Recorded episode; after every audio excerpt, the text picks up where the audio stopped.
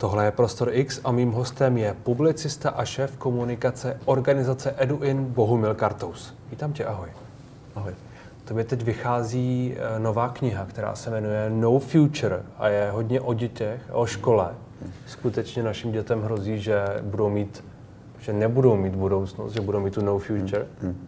Jmenuje se No Future a její podtitul zní, eh, je to otázka, ten podtitul, zda vezme hmm. děti na parním stroji do virtuální reality. Hmm. Protože když se podíváme hm, z různých ohledů na to, jakým způsobem současná generace dospělých snaží vychovávat a vzdělávat svoje děti, tak vlastně používáme ten parní stroj, což je metafora pro nějaké zaběhnuté metody výchovy, v způsoby vzdělávání, obsahy vzdělávání, přístupu ke vzdělávání, přístupu k výchově, které jsou zcela přirozeně přebírány od eh, předchozích generací. Vychovávat a vzdělávat děti se učíme podle toho, jak jsme byli sami vychováváni a vzděláváni, ale problém je, že se eh, diametrálně změnily, změnily podmínky našeho vnějšího světa, který nás, eh, který vlastně z té reality dělá něco úplně jiného. A my hmm. bychom na to měli eh, adekvátně reagovat. A my to neumíme. My pořád vlastně oprašujeme a leštíme ten parní stroj, ale okolo nás se odehrává virtuální realita, respektive my jsme v ní hluboce ponoření, protože ten anglický termín immersive reality, ten je v tomhle případě mnohem, mnohem přesnější. A co je virtuální realita? Virtuální realita je ten technologický svět, sociální sítě, to, to, ta revoluce, která probíhá tak trochu kolem nás, nebo... Určitě musíme si uvědomit, že před 20 lety eh, začala vznikat a hrozně rychle se rozbujela eh, digitální dimenze. Hmm. Digitální dimenze totálně změnila naše individuální, intimní životy, změnila vlastně život celé společnosti na celé země kouli. A něco mezi tím, někde mezi tím se pohybuje uh, pohybují společnosti jako Česká republika svou ekonomikou, svou kulturou. Ale tohle to přece už je, už je spoustu, spoustu let se to děje, všichni v tom žijeme, tak uh, asi, asi něco se mění minimálně, ten náš přístup, nebo ne? Určitě se mění uh, uh, ta trajektorie technologické změny hmm. je velmi rychlá, zatímco uh, ta sociální adaptace, sociální adaptabilita, kam patří výchova vzdělávání, tak to je vlastně relativně pomalá, je velmi pomalá. Vytváříme sice strategie k rozvoji vzdělávání, nicméně skutečnost je jinde, je pevně usazená v základech naší národní kultury a jakákoliv národní kultura má v sobě pevně zakořeněny určité hodnoty a na nich postavené konstrukty. Jako je třeba, co to je škola, to cituji z té, hmm. z té knihy. Je teda, je teda ta škola takovým tím jedním z hmm. těch hmm. tradičních věcí, které, ke kterým se jakoby nějakým způsobem upínáme a kterou nechceme hmm. nebo nemůžeme hmm. měnit? Já poukazuji v té knížce na, na, na fakt, že Eh, škola má za úkol vlastně co si obraňovat, co si hmm. ochraňovat. Jo? Tím, že reprodukujeme nějaký systém hodnot, eh, tak je vlastně zachováváme. Školu, aniž by si to teda většina lidí uvědomovala, jak vlastně ten vzdělávací systém jako takový eh, je vytvořen zdaleka nejen proto, aby se tam děti učili číst, psát, počítat, aby se tam učili další znalosti, vědomosti, dovednosti spojené s konkrétními oblastmi poznání, ale školský systém, vzdělávací systém má zároveň součást svého zadání takzvané skryté kurikulum. To skryté kurikulum jsou právě nějaké hodnoty. Hmm. A hodnoty, které jejich komplex vytváří nějakou kulturu, v tomhle případě českou kulturu se všemi jejími prvky, znaky, rysy a charakteristikami. A to, že škola je vlastně jakási ochrana nebo obrana těchto hodnot. Zároveň znamená, že se do značné míry dívá zpět, se dívá do minulosti. Jenže ta rychlost, o které jsem mluvil, ta rychlost změny, která nás nutí vlastně neustále redesignovat, znovu vymýšlet naši vlastní identitu, náš přístup, jak nedávno psal Yuval Noah Harari, známý izraelský historik, tak to v té škole zatím chybí. A vlastně tam ještě jedna taková jako poukaz, no, jiným poukaz na, na, na fakt, že učitelé, u nich bychom dnes předpokládali, že by to měli být vlastně vizionáři, hrdinové, rebelové, kteří vlastně povedou tu společnost, minimálně tu mladou generaci někam dopředu. Ale tak většinou jejich archetypy, když to vezmeme z pohledu e, e, Karla Gustava Junga, tak jsou to spíš takový jako pečovatelé, nebo jsou hmm. to spíš uh, jeden z archetypů, kterému říká sirotci, jo? nebo jsou to spíš lidé, kteří jsou v tomhle ohledu pasivnější a nikoli aktivní. K učitelům se, se dostaneme, když, když se zastavím u těch hodnot. Podle tebe tedy teď škola jakoby brání nějaké hodnoty, které už možná nejsou tak aktuální, nebo ne, ale není potom ale důležité tradice. Tradice přece někde musí být uchovány. A jestliže všechno si mění, tak není, není na místě, aby ta škola bylo to místo, hmm. které bude vést třeba hmm vlastenectví, jak podobným hmm. věcem a kam třeba nebudou tolik zasahovat některé ty, teď se o tom hodně mluví, progresivní myšlenky, gender, hmm. role muže a ženy a podobně. Ono, jako ten, ten, ten systém hodnot je mnohovrstevnatý. Hmm. To, o čem se tady bavíme, tak eh, vlastně na to nelze odpovědět úplně jednoduše ano nebo ne. Samozřejmě jsou hodnoty, které jsou, řekněme, zhrnuty v České ústavě, v listině základních lidských práv a svobod, hodnoty, které definují liberální demokracii, které definují eh, ten systém, v něm žijeme a určitě by bylo dobré, aby byly zachovány. Určitě je to velmi žádoucí. Eh, paradoxně právě tohle eh, vlastně vzdělávací systém České republice příliš nedělá. Hmm. Hodnoty, o kterých mluvím já, je jakási pozice, role člověka ve společnosti, chápání sebe sama v té společnosti, kterou vlastně ta škola předává. Jo, v postotalitní zemi jako je Česká republika, tím vzdělávacím systémem je velký problém, že pořád, pořád škola vede velkou část mladých lidí k jakési vnitřní pasivitě. Hmm. Totalita, jakákoliv, vyžaduje od obyvatel toho systému, od lidí, kteří v něm žijí, aby byli pasivní. Že aktivní lidé jsou hrozbou pro jakýkoliv autoritářský a totalitní režim, protože mají tendenci něco měnit a, a vzdorovat. A tohle neustále přežívá v české kultuře a škola pomáhá velmi často neříkám, že každá škola, že každý učitel, ale velmi často pomáhá uchovávat jakousi míru pasivity, což se pak a projevuje. totality. A určité totality to myšlení. Jo, určité hmm. totality myšlení. Totalita myšlení se může promítat, aby eh, to divák nebral jenom tak, že se to týká jenom politických záležitostí. Totalita myšlení se může týkat toho, že mám jakýsi, jakousi uzavřenou představu o tom, jak svět vypadá, jaký svět je, jenže on se nám takhle jako proměňuje skutečně velkou rychlostí před očima a lidé, kteří nejsou schopni to vnímat, tak mají samozřejmě velký problém se tomu přizpůsobit a mají tendenci vlastně se uchylovat kam si zpátky do, do minulosti. Poukazuju v té knize na teorem Zygmunda Baumana, jenž, jenž e, nazval e, část tady těch reakcí retrotopí, snahu dívat se zpět, snahu hledat v té minulosti tu jistotu, jo, hmm. kterou jsme ztratili, protože tam, tehdy, ten svět, jsme ho pochop, chápali jsme ho, byli jsme si jim jistí a byl pro nás něčím daleko srozumitelnější. Tohle trochu vysvětluje možná i tu nostalgii po tom, co bylo před rokem 89, jestli to chápu mm-hmm. správně, protože tam ty jistoty určitě, byť tam byla spousta eh, negativ, ale jistoty mm. tam byly. Jistě, ano. Sice ten systém eh, vedl ke krachu, dnes je to velmi přesně doloženo, nicméně pro řadu lidí je to samozřejmě období, ve kterém se cítili být jistější, byť mm třeba ten systém mnoho svobod a mnoho práv potlačoval, tak eh, přece jenom míra jistoty a míra bezpečí, vlastní identity spojené s tou minulostí je pro některé lidi něčím, eh, co nedokážou vlastně opustit. A, a zcela přirozeně u mnoha lidí postupujícím věkem eh, převládá jakási, jakýsi sentimentální pohled na tu minulost. Jo? Taková ta představa, z níž jsou vytěsněny všechny ty špatné zkušenosti a, a zbývá jenom ta iluze toho, toho odcházejícího mládí nebo odcházejícího, odcházející energie, odcházející hmm. síly. To, je, to, to přidává vlastně, že prostě jenom jako té potřebě se dívat do minulosti a hledat v ní vlastně ten zlatý, pomyslný zlatý věk. Ty tam uh, mluvíš hodně o listopadu 89, respektive o té hmm. změně a jakou, jakou roli tedy hrála v tom, o čem mluvíme, v tom vzdělávání? Hmm. No možná obecně, ale v tom vzdělávání taky. To se podělím o svůj vlastní příběh, protože mi bylo 12 a byl hmm. jsem v sedmé třídě na základní škole. A je to ten nejkrásnější moment, zážitek, který, jsem, který mám se školou spojený.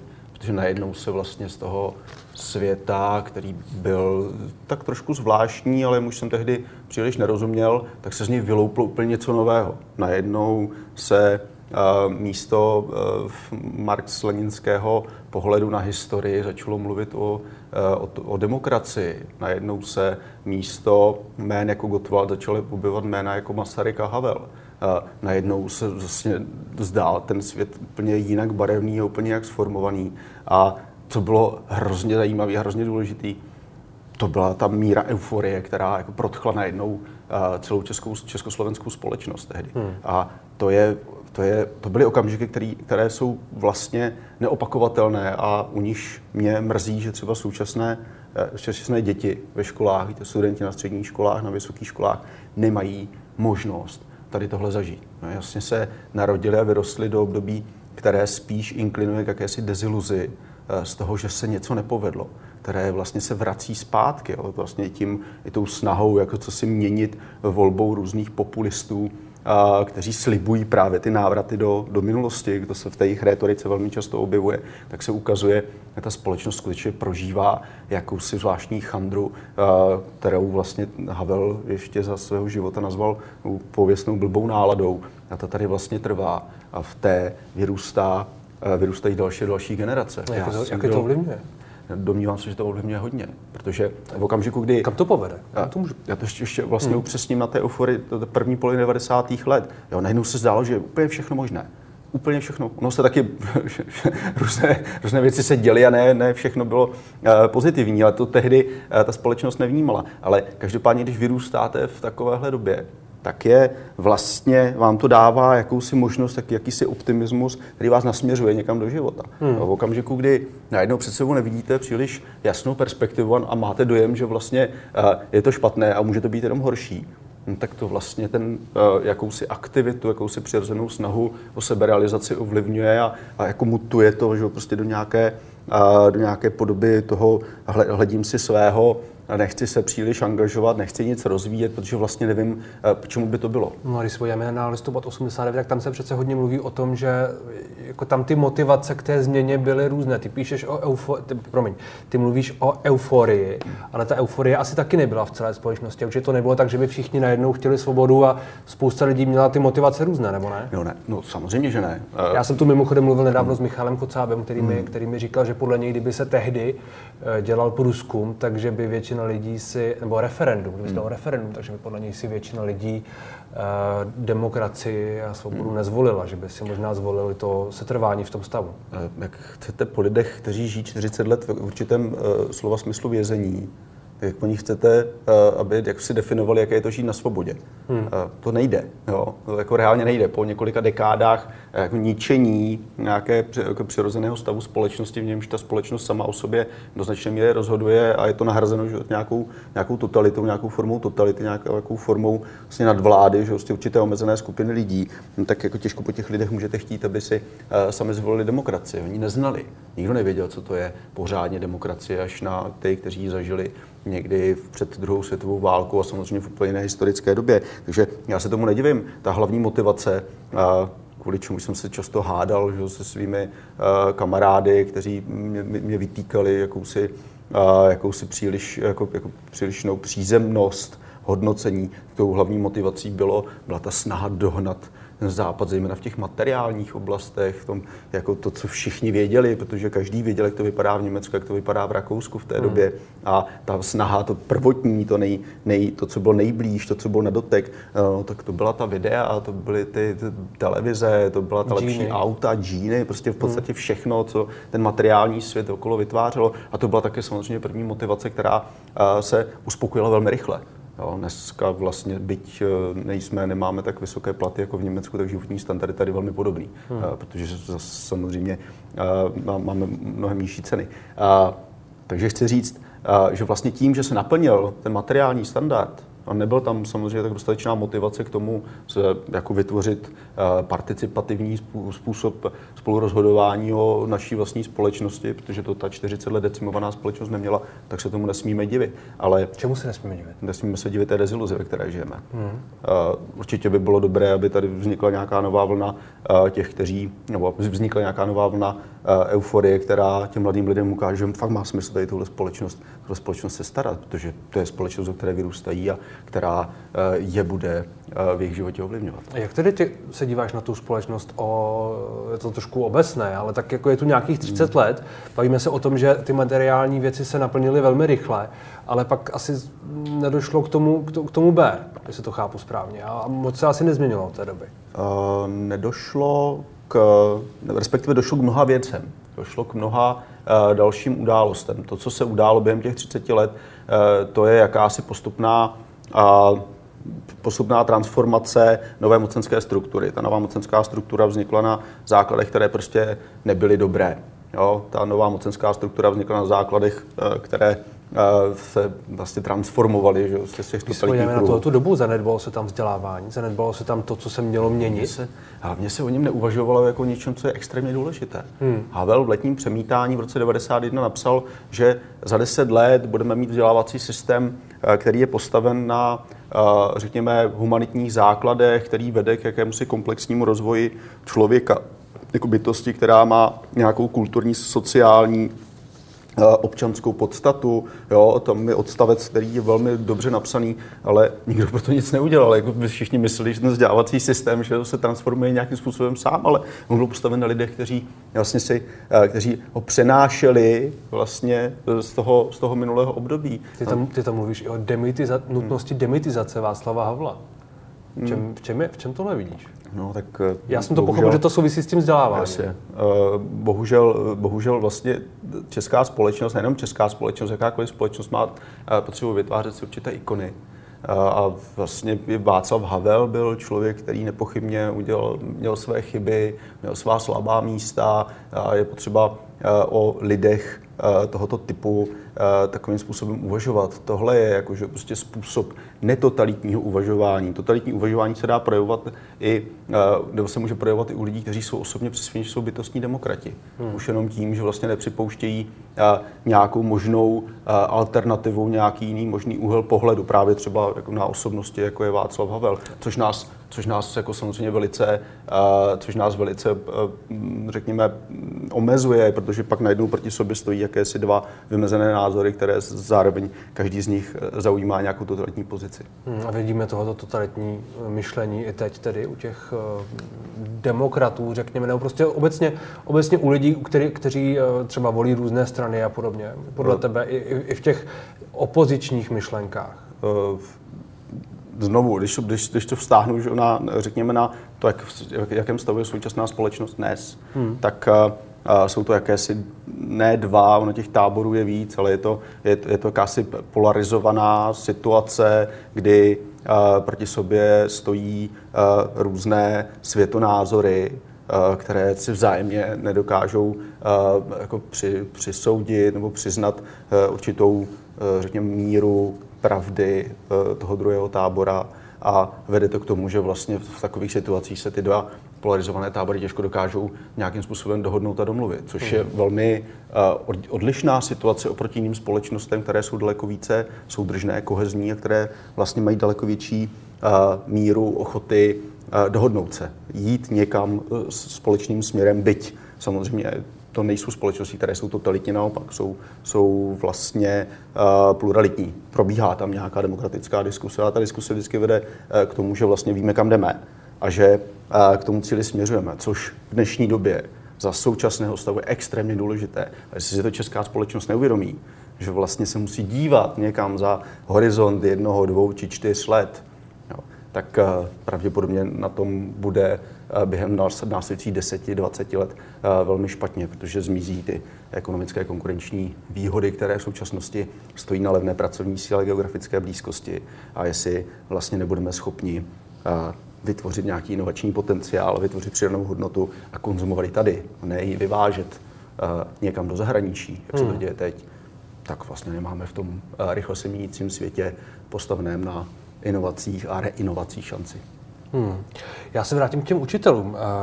Řečeno jednoduše, demokratů, které tu máme, ještě není dostatek, a to ani mezi učiteli. To, je, to tam píšeš. Hmm. Je problém, že ti učitelé často možná nez, nezměnili svůj pohled na to, co a jak učit, tedy, jestli to chápu správně. Je problém i v nich? Je problém i v uh, učitelích. Průměrný věk uh, učitelů, což v čem se Česká republika zase tolik nelíší od jiných zemí, je takřka 50 let. Eh, jsou to lidé, kteří, tedy průměrný, eh, neexistující průměrný učitel, eh, začínal svou kariéru ještě na právě přelomu, řekněme, 80. 90. let 20. století, byl vzdělán v té době, vzhledem k tomu, že školství je skutečně jakási konzervativní oblast, do které ty inovace pronikají relativně málo a vlastně vůči nim ten školský systém vlastně se vytváří určitou rezistenci, možná i trošku z těch přirozených důvodů, které jsme mluvili na začátku, se vlastně nedaří efektivně promítat změny, které se dějí okolo nás a které přetváří svět okolo nás do školství. A samozřejmě nejdůležitější v tomhle ohledu eh, jsou učitelé, protože jakákoliv změna vzdělávacího systému je neproveditelná, pokud ji učitelé nepřijmou a pokud se s ní učitelé nestotožní a pokud ji učitelé začnou aktivně sami podporovat a provádět těch školách. A to se skutečně neděje. Není to chyba jenom učitelů, je to chyba řízení systému a je to zejména chyba financování. financování. Je to zejména chyba toho, že tahle společnost si pořád neuvědomila, jak strašně důležité vzdělávání je, protože eh, u těch společností, které uh, už nastoupili tu cestu, uh, řekněme, sociálních, ekonomických inovací a daleko více je promítají do svého života, tak zároveň všechny tyhle společnosti investují do vzdělávacího systému řádově o desítky miliard Eh, korun ročně více. Hmm. A, a evidentně se, je, je to správná strategie, protože se to zhodnocuje. Eh, skandinávské země, které mají největší míru inovací, je právě ten klíčový eh, element vývoje do současnosti, budoucnosti, tak investují neporovnatelně vyšší část. Co by se mělo změnit? Co by se mělo změnit? Jsou dvě možnosti. Jedna možnost je, v podstatě, když to hodně zobecním, jedna možnost je, že ta změna přijde ze spodu Eh, nahoru. To znamená, že si společnost uvědomí důležitost vzdělávacího systému a bude chtít do něj více investovat a bude chtít, aby ve školách byli ti nejlepší. No, to, co se děje jako v těch, řekněme, rozvinutých zemích, je, že se do škol snaží dostávat skutečně velmi kvalitní, velmi dobré, velmi zajímavé, inspirativní lidi, prostě, kteří pro toho mladého člověka jsou jakousi přirozenou autoritou. Takže chápu to správně, přijde strana, která řekne, moje, moje, moje priorita je školství, já to prosadím, ta hmm. vyhraje volby, řekněme v ideálním případě nějakém, a pak se něco změní. Tak to je otázka mnoha a mnoha let. Ta, ta kauzalita je taková, že nejprve by ta společnost musela chtít po těch stranách, aby eh, tohle vlastně předkládali, hmm. protože uh, v tomhle případě uh, je tím prvním krokem to, že vlastně lidé řeknou, ale jako my chceme, abyste se zajímali, starali o vzdělávání, abyste vyvinuli hmm. nějakou vzdělávací Tohle mi nezní moc reálně. To, to, jako reálně to je, ale pravděpodobně si můžeme bavit o dekádách, které hmm. nemáme. Hmm. Jo. A ta druhá varianta, která je daleko efektivnější, ale zase k ní teda potřebujeme eh, jakože prostě do, do značné míry velmi výraznou změnu, až radikální skoro, tak je, že skutečně uh, si eh, české elity uvědomí, jak strašně důležitá je tohle otázka budoucnosti a budou se snažit uh, ve směru top-down ty změny zavádět. Budou se snažit hledat takové cesty, jak ten systém i vlastně s tou jeho robustností a s tou přirozenou eh, těžkopádností a rigiditou, jak se ho snažit proměňovat. No a takové nástroje existují. Hmm. No, existují nástroje toho, jak vlastně ten stávající systém pohnout, že prostě rychleji k, ke nějaké změně. Už jenom třeba tím, když se změní podoba závěrečných zkoušek a prostě to je to zadání, které ty školy a ti učitelé dostávají. Hmm. No a v okamžiku, kdyby jsme z nich udělali uh, testování širokého komplexu dovedností, hmm. které ten žák či student si odnáší z té školy, no tak uh, každý učitel a každá škola se tomu bude muset uh, víceméně přizpůsobit. A když se bavíme o těch elitách, které by měly se nějak uh, změnit své chování, změnit své priority, změnit zákony, Uh, jsou tu takové, takové elity, protože já nevím, jestli je úplně vidím, že by, že by teď politici zrovna mluvilo se hodně o ministru školství Plagovi, který byl takový, takovou jakoby nadějí, zdálo se, nebo aspoň já jsem to, já jsem to chápal z vyjádření uh, různých uh, expertů a podobně, že on má ty dobré plány, ale já nevím, jestli, jestli úplně se mu podařilo je třeba prosadit. Ministr školství je článek v řetězu. Hmm určitě za mě Robert Plaga je jeden z nejnadějnějších a nejlepších ministrů polistopadové éry. Nicméně on je součástí nějaké vlády. A jestliže v té vládě nemá dostatečnou podporu, a jestliže vláda jako celek, a nejenom vláda, ale eh, samozřejmě i parlament, eh, nechápe důležitost a prioritu vzdělávání, tím pádem se nemůže ani z pozice ministra školství udít eh, nic tak zásadního. Co se týká zvyšování platu, tak to je samozřejmě rozhodnutí celé vlády. Celá vláda se musí rozhodnout, zdali přidá potřebné miliardy do školského rozpočtu a samozřejmě tam proti sobě najednou sedí vlastně konkurenti v té vládě. Hmm. Oni by se museli nejprve dohodnout na tom, že tohle je nějaká zásadní priorita. Ale vzhledem k tomu, že vlastně požadavek té společnosti, eh, která si neuvědomuje, že nestačí jenom reprodukovat ve školství zaběhnuté modely 30-40 let staré, ale že je potřeba velmi významně změnit obsah vzdělávání, přístup ke vzdělávání a jeho výstupy, tak eh, tom okamžiku samozřejmě eh, není možné, aby eh, došlo k nějakému koncenzu. Já se vlastně možná tam na to, jestli ty elity, ať už to je kdokoliv, protože to je taková jakoby vágní definice, jestli tu změnu, o které se bavíme, chtějí, nebo jestli chtějí ten systém, který tu je, třeba z něj nějak jakoby vycházet, používat ho, zneužívat ho v úvozovkách? To je možné, protože když se podíváme na rétoriku a snahy některých politických stran a některých politiků, tak vlastně ty směřují přímo proti tomu, aby se cokoliv ve vzdělávání ve školství měnilo. Naopak, někteří politici se snaží evidentně určitou větší část společnosti od vzdělávání, od vzdělávání, které by bylo komplexní a které by vedlo nějaké dlouhodobé eh, seberealizaci v rychle se měnícím světě, tak odrazovat. Takové ty snahy vlastně omezovat uh, přístup ke vzdělávání tím, že uh, půjde vě, bude větší část nastupujících populačních ročníků absolventů základních škol směřovat na učiliště, no tak to ve skutečnosti znamená, že z dlouhodobého horizontu ti lidé si uzavřou svoji možnost formálního vzdělávání někdy v 17 letech a stanou se pravděpodobně poměrně jednoduchou eh, obětí eh, budoucích změn, protože na to nebudou připraveni a nebudou mít ani šanci se na to eh, vlastně připravit. No, není, není ale pravda taky to, že ty pracovníky český průmysl nějakým způsobem potřebuje, pořád dovážíme, dovážíme další a přece pokud ti, ty děti chtějí jít dělat to, co hmm třeba ty učiliště nebo já nevím, tak ať jdou, ne? To asi já to jo, ten jako já jako nikomu nechci diktovat, co má dělat. Hmm. Já mě zazlívám uh, tady tomuhle sociálnímu inženýrství uh, jakousi, uh, jakousi uh, licoměrnost, jakousi jakési pokrytectví.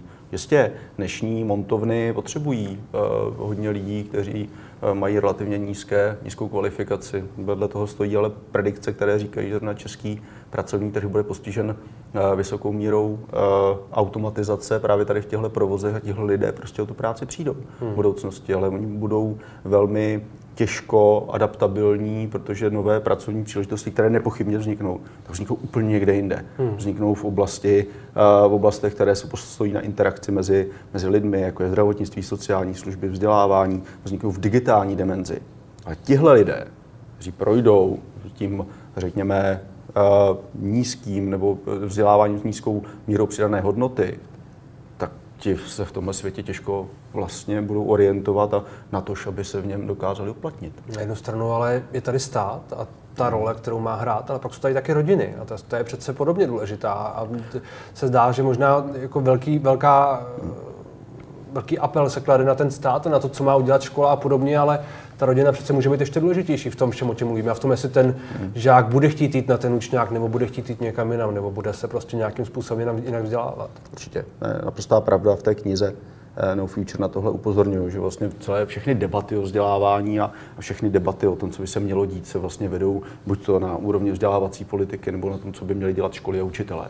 Hmm. Ale to nejpodstatnější, to úplně nejpodstatnější, co se děje z hlediska výchovy a vzdělávání, tak se děje ještě předtím, než dítě vůbec vstoupí do uh, toho institucionalizovaného vzdělávacího systému. To se děje mezi narozením a šestým rokem života, kdy je největší ten rozvíjející se mozek, má největší plasticitu a, a v tomhle okamžiku si člověk vytváří jakési předpolí, jakési, jakýsi potenciál tomu, co může potom být dobrým vzděláváním, dobrou výchovou sformováno. Ale do školy už nastupuje většinou člověk, který už má nějakou tu základní kostru své osobnosti upevněnou a do toho už se jenom vlastně vkládá, už se vlastně jenom koriguje to, co se stalo v těch prvních šesti letech. Takže vlastně my jednáme na základě jakési předchozí uh, historické zkušenosti z toho průmyslového období velmi nelogicky. Místo, abychom investovali jako rodiče i jako společnost co největší úsilí, energii, co největší poznání do toho, co se dá předat dětem mezi prvním a šestým rokem života, tak uh, vlastně většina těch lidí má dojem, že se vlastně v tomhle období má věnovat jako vytváření nějakých materiálních podmínek pro život. Jo. To je naprostý nesmysl. A domnívám se, že v společnosti, které tohle pochopí, tak eh, vlastně na tom eh, budou velmi, velmi výrazně profitovat, protože ty nastupující generace budou daleko sebevědomější, daleko schopnější, budou daleko otevřenější. A v čem tedy dělají ty odolnější chyby? V čem, v čem je chyba, ta chyba? chyba? Chyby se dějí prostě v tom, že eh, když se, když někdo teda jako vytvoří rodinu a narodí se mu děti, tak on najednou začne v celku přirozeně na základě nějakého evolučního kódu schánět teda tu, tu potravu, že jo? schánět jako to, tu materiální zázemí. Jo? To, co ještě před 50 tisíci lety se odehrávalo ve formě skutečně potravy, že vlastně nějakého jednoduchého přístřeší, tak dneska ten materiální svět, který si okolo sebe musíme vystavět na základě toho vysokého standardu mluvím o tom, že vlastně žijeme v jedovatém prostředí eh, při příliš velkého luxusu, který je pro nás z evolučního hlediska vlastně čím úplně novým, na co nejsme připraveni. Tak ti lidé se snaží vytvářet že prostě to materiální zázemí a obestavovat se těmi materiálními statky, místo aby se eh, soustředili na, eh, na to dítě, na jeho výchovu, na, na to být s ním, na to být s ním, na to být s tím hmm. dítětem, protože přítomnost toho člověka, to, to, to, co, to na čem stojí naše budoucí, naše budoucí úspěchy, tak to je zejména jistota v to, že někde okolo nás je svět, ve kterém my sami se můžeme rozvíjet. A z toho se vyvíjí naše sebejistota. Hmm. Sebejistota je vlastně tím nejdůležitějším, co podporuje motivaci, vůli a na tom všem stojí vlastně jakýkoliv úspěch budoucnosti, bez ohledu na to, jestli člověk dosáhne takového vzdělání nebo takového vzdělání. Jo, ta sebejistota je strašně důležitá. Bavíme, se, bude bavíme se o tom, o tom v úvozovkách odkládání dětí k iPadům a k podobným věcem a k technologiím to taky. a to taky. možná, možná to s tím souvisí důraz na, na, na výkonnost, na práci u rodičů a ano, ano, to, že ano, spolu ti lidé nejsou. To, to jsou spojené nádoby, hmm. jo, to se vlastně komplementárně doplňuje. Hmm. že rodič uh, má tendenci nemít čas na své děti, tak se snaží uh, vlastně ten jejich čas nějakým způsobem uh, utilitarizovat jo, nějakým způsobem naplnit. Eh, v lepším případě ty děti teda jsou vlastně jako umistovány do různých kroužků, že vlastně jsou jako ten čas je naplňován tak jak, jak si aktivně a ten rodič má vlastně dobrý dojem z toho, že to dítě ne, teda nesedí jenom té obrazovky, ale z velké části skutečně eh, rodiče alibisticky použijí obrazovku, ať už má jakoukoliv podobu a ta obrazovka vlastně má eh, vlastně substituovat, má nahradit že prostě to je jeho přítomnost, což může mít pro ty děti skutečně jako, jako z dlouhodobého hlediska jako naprosto devastující vliv. No, prostě už jenom uh, se snažím v té knize, vlastně v té závěrečné kapitole ukazovat, co jsou ty nejdůležitější prvky výchovy a vzdělávání, které bychom měli myslet. A spousta rodičů si neuvědomuje, že ničí jednu z nejdůležitějších vlastností a to je soustředěnost. No, schopnost se soustředit na něco dlouhodobě, což když dítě vystavíte možnosti neustále vlastně pře, Eh, přecházet mezi různými obsahy v digitálním světě, tak mu tuhle vlastně dovednost, tuhle jako vnitřní schopnost tomu jako extrémně narušujete. Hmm. A takovéhle děti budou mít v budoucnosti obrovský problém. Když se podíváš do, do té budoucnosti, jsme se bavili 10-20 let, obavili jsme se o příštích dekádách a tom, jak to tady teď vypadá, si Jsi optimista? Jaké bude Česko za deset let? Já jsem rodič, já musím být optimista. Takže říkám, eh, to, že kniha se jmenuje No Future a že vlastně předkládá jakousi dystopickou vizi toho, co se může stát, tak to ještě neznamená, že bych eh, neměl eh, v vlastně snahu ukázat, jak z toho ven, nebo co dělat.